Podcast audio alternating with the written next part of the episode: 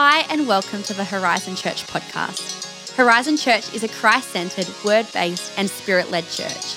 We are so happy to bring this week's message to you, and on behalf of our pastors, Brad and Ali Bonholm, and the Horizon Church team, we pray it's a blessing to you.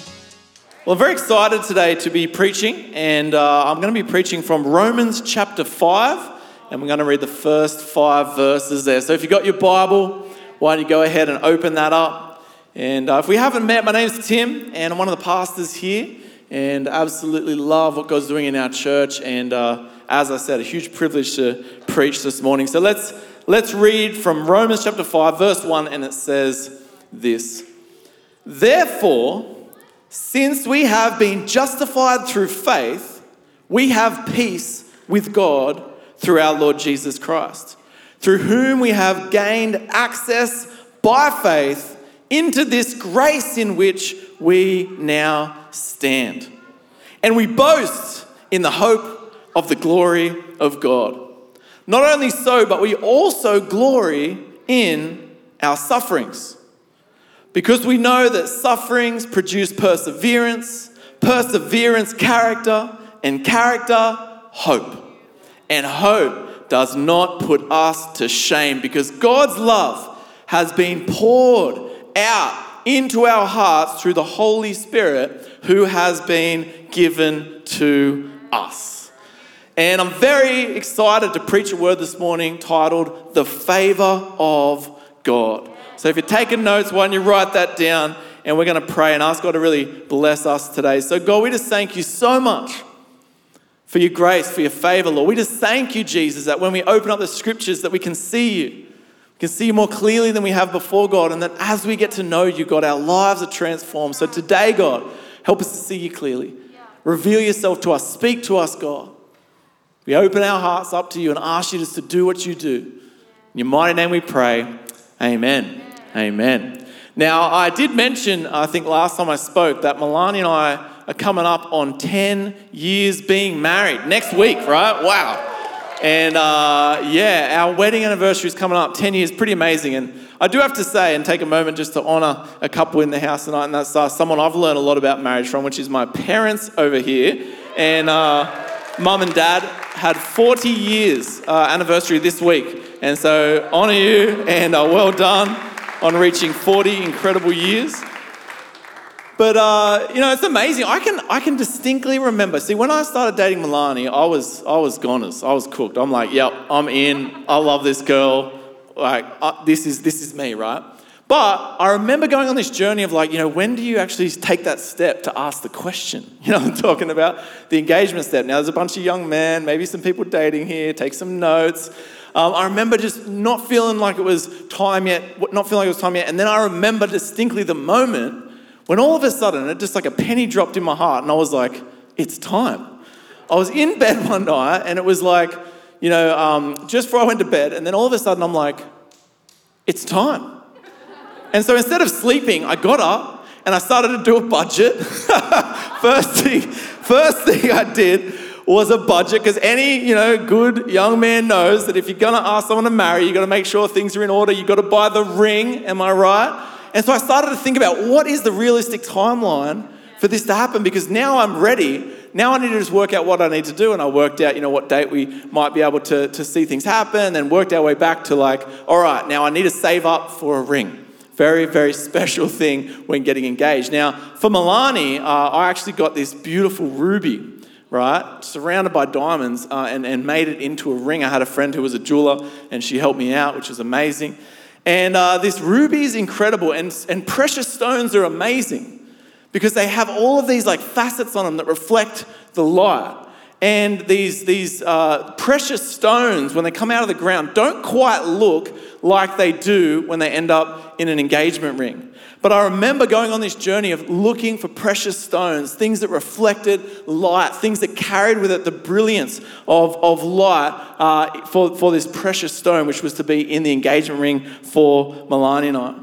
And, uh, you know, we just read a scripture here from uh, the book of Romans, which is written by a man called Paul. He was an apostle. If you don't know much about the Bible, this man called Paul was a big part of, of the early church, and he was used by God to really start um, you know, establishing churches uh, around and about the place that would carry the Holy Spirit to all the world. And Paul's really responsible for a lot of our Christian theology. And you know, it wouldn't be too long, uh, too big a, uh, a statement to make that after Jesus, Paul is probably the most influential person on the modern world because Christian theology has been shaped by so much of his writing.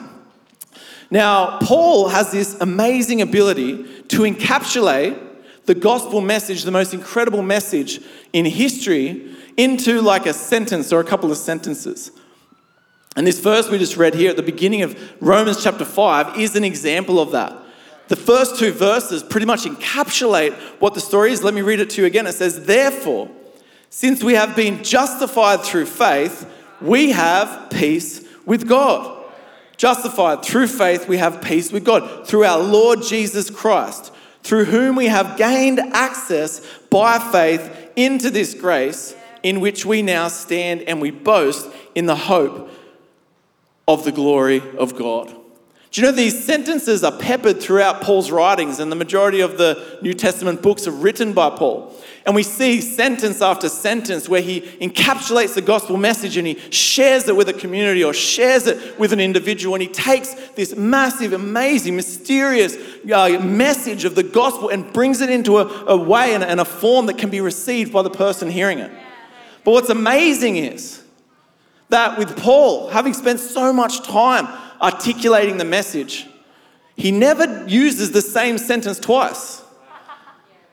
He doesn't just find a great you know, articulation of the gospel and then parrot it everywhere he goes. We see him, whether he's speaking to Titus in Titus chapter 3, one of the most amazing passages of scripture, which explains that while we you know, were, were, were broken and in need, he came and the gospel message is presented. Or in Corinthians, something as, as, as sharp and as simple as, He who knew no sin became sin so that we can become the righteousness of God. We see verse after verse and passage after passage of Paul explaining this gospel message, and he knows it so well. But it is not simply a paragraph to be said, it is far more than that for Paul. You see, for Paul, he realized that the gospel isn't just a paragraph, the gospel is a person. The gospel isn't just something to be understood, the gospel is not just a formula to be followed, but a person to introduce. You know, when I introduce Milani to somebody that I know, or vice versa, she introduces me to someone she knows, you know, pretty much every time you do that, you will say something a little bit different. But it is always introducing the same person and it is consistent but not uniform. It faithfully presents and, uh, and brings an introduction of a person while always understanding that the ultimate goal of this moment is to create a connection. So there is an understanding that depending on who I'm talking to will help me understand how do I best communicate the person of Jesus. I'm trying to make a real connection between the person I'm introducing and the person I'm introducing them to. Do you know, this isn't just true of Paul, but of throughout the scripture, throughout you know, the New Testament in particular, you can see clearly uh, all of the disciples and all of those that are sharing the message of Jesus. They're, they're introducing the same person, but they're sharing it differently. And it is consistent, but it is not identical. You see, Stephen, he stands up before a bunch of Jewish people and he shares about Jesus Christ just before he is martyred. And he goes through the whole story of Jesus, uh, the Messiah, and how, you know, the, the, the nation of Israel has been gifted this Messiah. And he shares Jesus in a way that the Jewish person would understand. And then Peter gets called to Cornelius' house, this Roman centurion, and, and basically shares this message to a bunch of Romans in a way that they can understand. You got Philip, the, the, the evangelist. He gets called to speak to a, uh, you know, a, an Ethiopian uh, treasurer. And as he's talking to him, he uses the very place that, that, that this treasurer was at. He uses that to share the message. The message is always the same thing Jesus. The woman at the well. If you remember the story there in John chapter 4, the story of the woman at the well is Jesus has an encounter with this woman. And then it says she leaves the, the pot that she was getting water with and runs into the town. And she says to everyone, Come and meet the man who told me everything about my life. And she brought the whole city out to Jesus, and many were saved. No longer because of her testimony, the Bible says, but because they saw Jesus for themselves. You know, sharing the gospel isn't just about a five point process, it's about introducing someone to Jesus, helping them see him for who he truly is. It's always consistent, but never identical. And these first two verses, they're brilliant like that. They actually summarize the gospel so brilliantly. Let me read them again, real quick, then we're going to break it down. The first two verses say this Therefore, since we have been justified through faith, we have peace with God. Is where it begins. You know, I love this verse so much because this verse, you can quickly read through it, but it is so much richer than we realize. You know, for example, this verse reveals this progressive unfolding of the gospel in a person's life.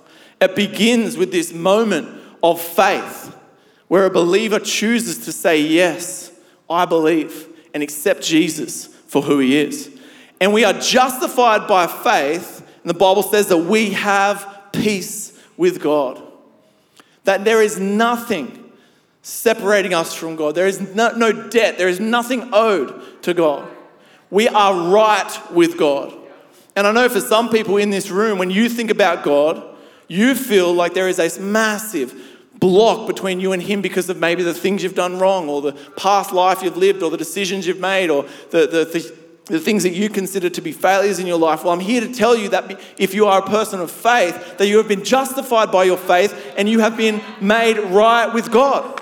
You're at peace with God. God loves you. You're His son, you're His daughter. There is nothing standing between you and God.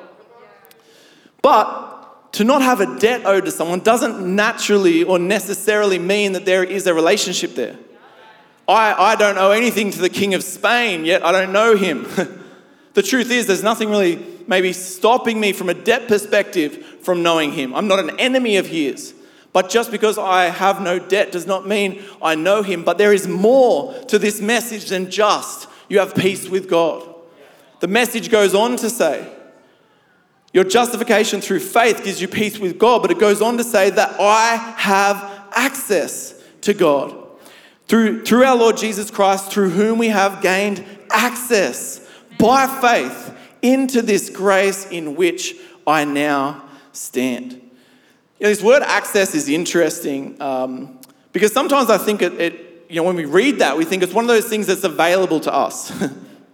It's a possibility that there's an open door if I want to walk through that. But the challenge is for some people, you know, for you it might be, I just feel like I'm not right with God. I've got this wall of brokenness and error in my life. God could never love me. Well, I'm here to tell you that He does. And that through Jesus Christ and through your faith in Him, that you've been made right with Him. Not only that, you've been given access. But sometimes we can think about that access as something that is optional. If we choose to go through there, I could. But depending on what we believe about the person that the access is to will determine whether or not we choose to walk through that door. See, if we think God's angry with us, if we think He's upset with us, or He's there to harm us in some way, or maybe we have a misunderstanding of, of what it means to be right with God, we can find ourselves shying away from Him. And the access is given to us, but we choose, oh, you know what, I, I, I'm nervous about this. We don't think we're worthy. Maybe for you, it's like, you know, to be forgiven is enough. I, I, I, am not worthy. Well, you've got to understand there is more to this word access and this idea of access than simply an open door that is, that is a possibility for you to go to. Do you know what this idea of access in this scripture actually means? Is an introduction. An introduction to be brought to someone or something. It's amazing. It's not just that there's a possibility of access if you need it, but it is the, the idea of you've been given an introduction, an introduction that you have been brought to something or someone. Is this is actually really important for us to grasp because what is it, first of all, we should ask that we're introduced to? Well, the scripture goes on to say that we are introduced to this grace in which we now stand. Want you imagine this for a second. Jesus, when he did what he did, not only made you right with God, but then took you and walked with you into this place of his grace, of this favor, of this undeserved life with God. And when Jesus introduced you to the Father and the Holy Spirit, and you actually experience the presence of God in your life, it is not something that we go to for a moment and run away from. No, you are welcomed in and said, This is now your home. The Bible says that, it, that we are introduced to this grace in which we now stand, not visit, not attend to occasionally, but you now stand in this place. My wife and I and our family, we recently moved house from Caringbah to a unit in Cronulla. You know, we have a new address. If I was to go back to my old house, I would find other people living there and I would not be welcome. It's no longer where I live. I have been relocated to a new place. And that's what happens when somebody meets Jesus and receives him. They are made right with God, but not only that, they've given access, but not only access in the sense of coming and going, but a new place to live. Right standing in the presence of God. This favor that we are given. You know, one commentator, as I was reading this, described this idea of access as being that friendly relation with God whereby we are acceptable to Him and have assurance that He is favorably disposed towards us. I read that, I'm like, man, what a great way to put it. A belief and an understanding when you're in God's presence that He wants you there, that He's glad you're there, that He did what He did so that you could be there. And when you come, you don't come you know, groveling and, and afraid. You come as a son or as a daughter into a place that you've been welcomed. In fact, in a place that you've been introduced, into a place that you have been brought, and you stand in that grace, in that favor. So, what is the favor of God? If we've been brought into this grace and we experience the favor of God, what is the favor of God? Is it perfect circumstances? Does that what it mean when it, mean, when it says that we come into the favor of God, that now everything is going to work out perfectly around me. Well, I think anyone that's been around for long enough and you know maybe you're new to this and you're like, that's what I need. I need my circumstances to change. Well, you know what? God has the power to change circumstances, absolutely. But what you will find as you walk with Him, He does something far more profound than just change your circumstances. And it's not just, favor of God isn't just circumstantial change. We can tell that because even Paul himself, you know, you read 1 Corinthians uh, 11, and he literally lists all of his hardships and all of his suffering and all of the challenges that he has experienced while spreading the gospel. So we, we can't conclude that the favor of God is that everything around me works out and, and is easy, and that the circumstances around me are in order. Well, maybe if it's not the circumstances around me, maybe it's material possessions. That all of a sudden I start to see the blessing of God rock up in my life and all of those things that I've wanted now become mine. But Jesus himself said that life does not exist in the abundance of possessions. He's not interested in just giving you more stuff or you know ch- changing you know your material situation. He can and he does bless us in that way, but that is not the essence of the favor of God. The favor of God is his presence in our life and the fullness of life that he brings. That's what the favor of God, the favor of God is your location. That I stand in grace, that I am with God through it all. That no matter what comes my way, I no longer go through it alone, but I go through it with Him. I don't visit him for strength and then go out on my own. No, I go with him through it all. As this whole you know, passage of scripture concludes that the Holy Spirit has been given to us. He's been poured, his love has been poured into our heart with the gift of the Holy Spirit. He is with you and he is with me wherever we go. You know, the life that he promises us, this favor that he promises us, and the experience of life with this favor that he promises us exists not only in the absence of challenge but even in the midst of our suffering. So, because of this, check this out even our suffering becomes a point in which we can glory. Verse 3 says, Not only so, talking about the justification and being made right with God and having peace with Him and having access with Him through Jesus. It says, Not only so, but also we glory in our sufferings. Because we know that sufferings produce perseverance, perseverance, character, and character, hope. And hope does not put us to shame because God's love has been poured out into our hearts through the Holy Spirit who has been given to us. Now, God is so good that when He comes into a person's life, He transforms everything. He even transforms your suffering. That which was meant to destroy you will be used by God to bless you. God works all things together for the good of those that love Him and are called according to His purpose. This is the gift of the gospel, the presence of God Himself in the midst of life. Our suffering now becomes a vehicle through which God's faithfulness is revealed to us. Every experience in life for a believer, whether desirable or undesirable, is an opportunity to know Him more. You know, we don't, we don't know, and many of us do know here, but we don't know God as a Savior until we are saved. But once you come into that faith and that belief in Jesus and you experience His presence, you realize, thank God that He came. You see Him now as a Savior because you have been saved.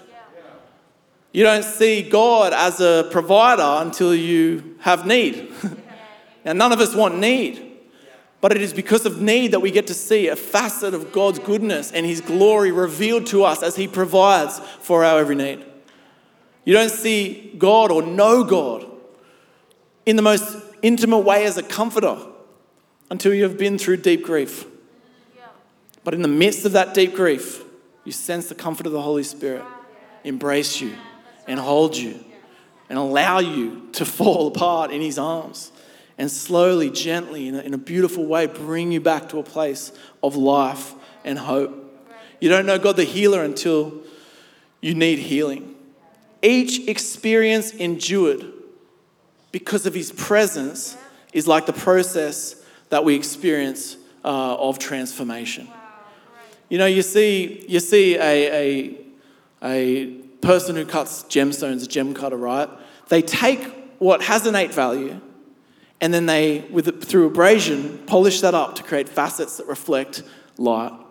Do you know what's interesting is that this stone has felt pressure its whole existence and has been pushed and prodded and moved and all this sort of stuff. But only in the hands of the gem cutter does it begin to reflect light in that magnificent way. And you know what? People, we, we have experienced suffering in our life, difficulty and challenge, and you know, that's true of everyone. But for the believer, it's not wasted. For the believer, it's not purposeless. For the believer, that suffering and that abrasion and that challenge is actually used by God, by the master craftsman himself to shape us and sharpen us so that we can experience a new facet of who he is. A new facet of who he is. I might get Grace to come up if that's okay. I'd really appreciate that. You know, one of the things um, you know, walking with God and even doing what I do in our college and, you know, through our, our new Christians and new people era of churches, I get to walk with a lot of people who are new to faith. And one of the things that you do realize is um, that when someone has an encounter with Jesus, it's real, it's done, it's, you can see it in their eyes. you can try and explain Jesus to someone, and, you, and like Paul did, you're using all the words that you have, you know, you know, to explain and to introduce Jesus to someone. But when someone comes to their own faith, it's like, boom, the lights come on. They see him for who he truly is.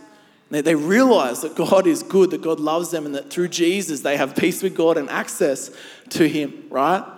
But then what happens generally is as life goes on, uh, you know, things that are difficult come along. Anyone ever felt anything difficult come along? Or a disappointment comes along?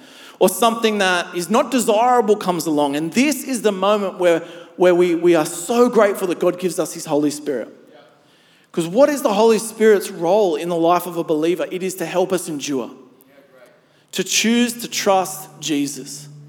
And as we lean into the Holy Spirit, as we choose to trust Him, that disappointment, that discouragement, that thing that was trying to ruin us, all of a sudden is used for God's purposes. And He starts to reveal Himself.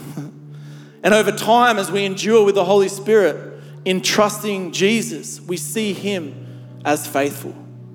And when this scripture talks about perseverance leading to character, that, that, that idea of character that it's talking about is a formation, an internal formation of an assurance and a strength in the faithfulness of God, an alignment internally with the truth of God. And what happens is, as we get uh, go through life, we face more and more difficulties. But the more difficulties that we face and endure with the Holy Spirit, the more we see God's faithfulness. And the greater we know Him, and the greater we can see Him. And the truth is that those with the deepest knowledge of God tend to be those who have walked through the most with Him. And He is so good because even the most difficult circumstances, by His presence, by the fact that, you, that He is with you and you are with Him, transform it into something that makes you who He's called you to be. Your character is developed. And guess what? You begin to know Jesus more and more intimately, more and more intimately. And do you know what's beautiful about that? The more you know Jesus, the better you're able to introduce Him. You know, I, I, Milani and I, my wife and I have been married 10 years. We know each other so well by now that I could talk for hours about Milani. And it wouldn't be surface level stuff. It would be the things that matter. It would be about, you know, who she is and what the, the passions and the purposes and the gifts that God's given her and the things that she desires. And I could talk to you about her forever. And the more you discover Jesus, the more you've seen him be faithful in your life, the more comfort you've felt through your grief, the more times that you've seen him come through on the other side of difficulty, the more you know him and the more you're able to communicate him and share him with the world around you. And like Paul, the gospel becomes so much more than a simple paragraph or a set of steps or a formula to be followed. It becomes a person that you know that you are desperate to introduce to the people around you. And you, you know him so well that you meet with a person and you know them and you, you see Jesus and you see them and you think, let me help you to see him as I see him, and you introduce someone to him. Maybe one of the greatest steps of evangelism uh, of becoming a great evangelist that you could ever make is to just know Him deeply. Because when you know Him, you're able to share Him. Every experience in life for a believer is an opportunity to know Him more. And so maybe, you know, in the year ahead, there will be some difficulty. There will be some challenge, maybe even some suffering, things that come along that, is, that are not desirable, and you have a choice. And you have the gift of the Holy Spirit to help you make this choice. And the choice is to, through the power and the strength of the Holy Spirit, to endure, to hold on to Jesus, to continue to believe and have faith. And do you know what? It's not always easy, but through it, you'll learn more about Him, you'll learn more about yourself. Through that perseverance, your character will be developed, and that character that is developed within you leads to hope. And just, you know, in a moment, I think we've got enough time. Maybe we could sing that song again, Weathered. That song's beautiful for this. It, it just helps. Can, maybe the band can come up. We're going to sing this song in a, in a moment, but I just want to sort of land this message in this place of hope. you know, we actually probably have a different understanding of this idea of hope than what, you know, is shared when Paul writes throughout his, his writings, this word hope. See, we see hope sometimes as like a wish. I hope that'll work. There's a, there's a sense of uncertainty attached to the word hope. That's not the case for Paul. When he talks about hope, uh, you know, it's, it's, it's seen for him as like this happy, uh, you know, joyful expectation. A, a, a, it's, it's not this lack of, um, where's the word here? I just said it a moment ago. Yep, so good. Uncertainty, there you go. It's not uncertainty, it's this happy certainty that he has. so come back with me for a second here. Hope. This hope that does not put you to shame. This hope that does not disappoint. This hope that we have because we have seen God's faithfulness through the difficulties in our life. Because we have seen Him be faithful in this time, I have a hope that He will be faithful in the next. And it is this expectation of the goodness of God. If you want to know what favor is, favor is the presence of God. And guess what? When you leave this room this morning, guess who goes with you? God Himself. verse 5 here, and hope does not put us to shame because God's love has been poured out.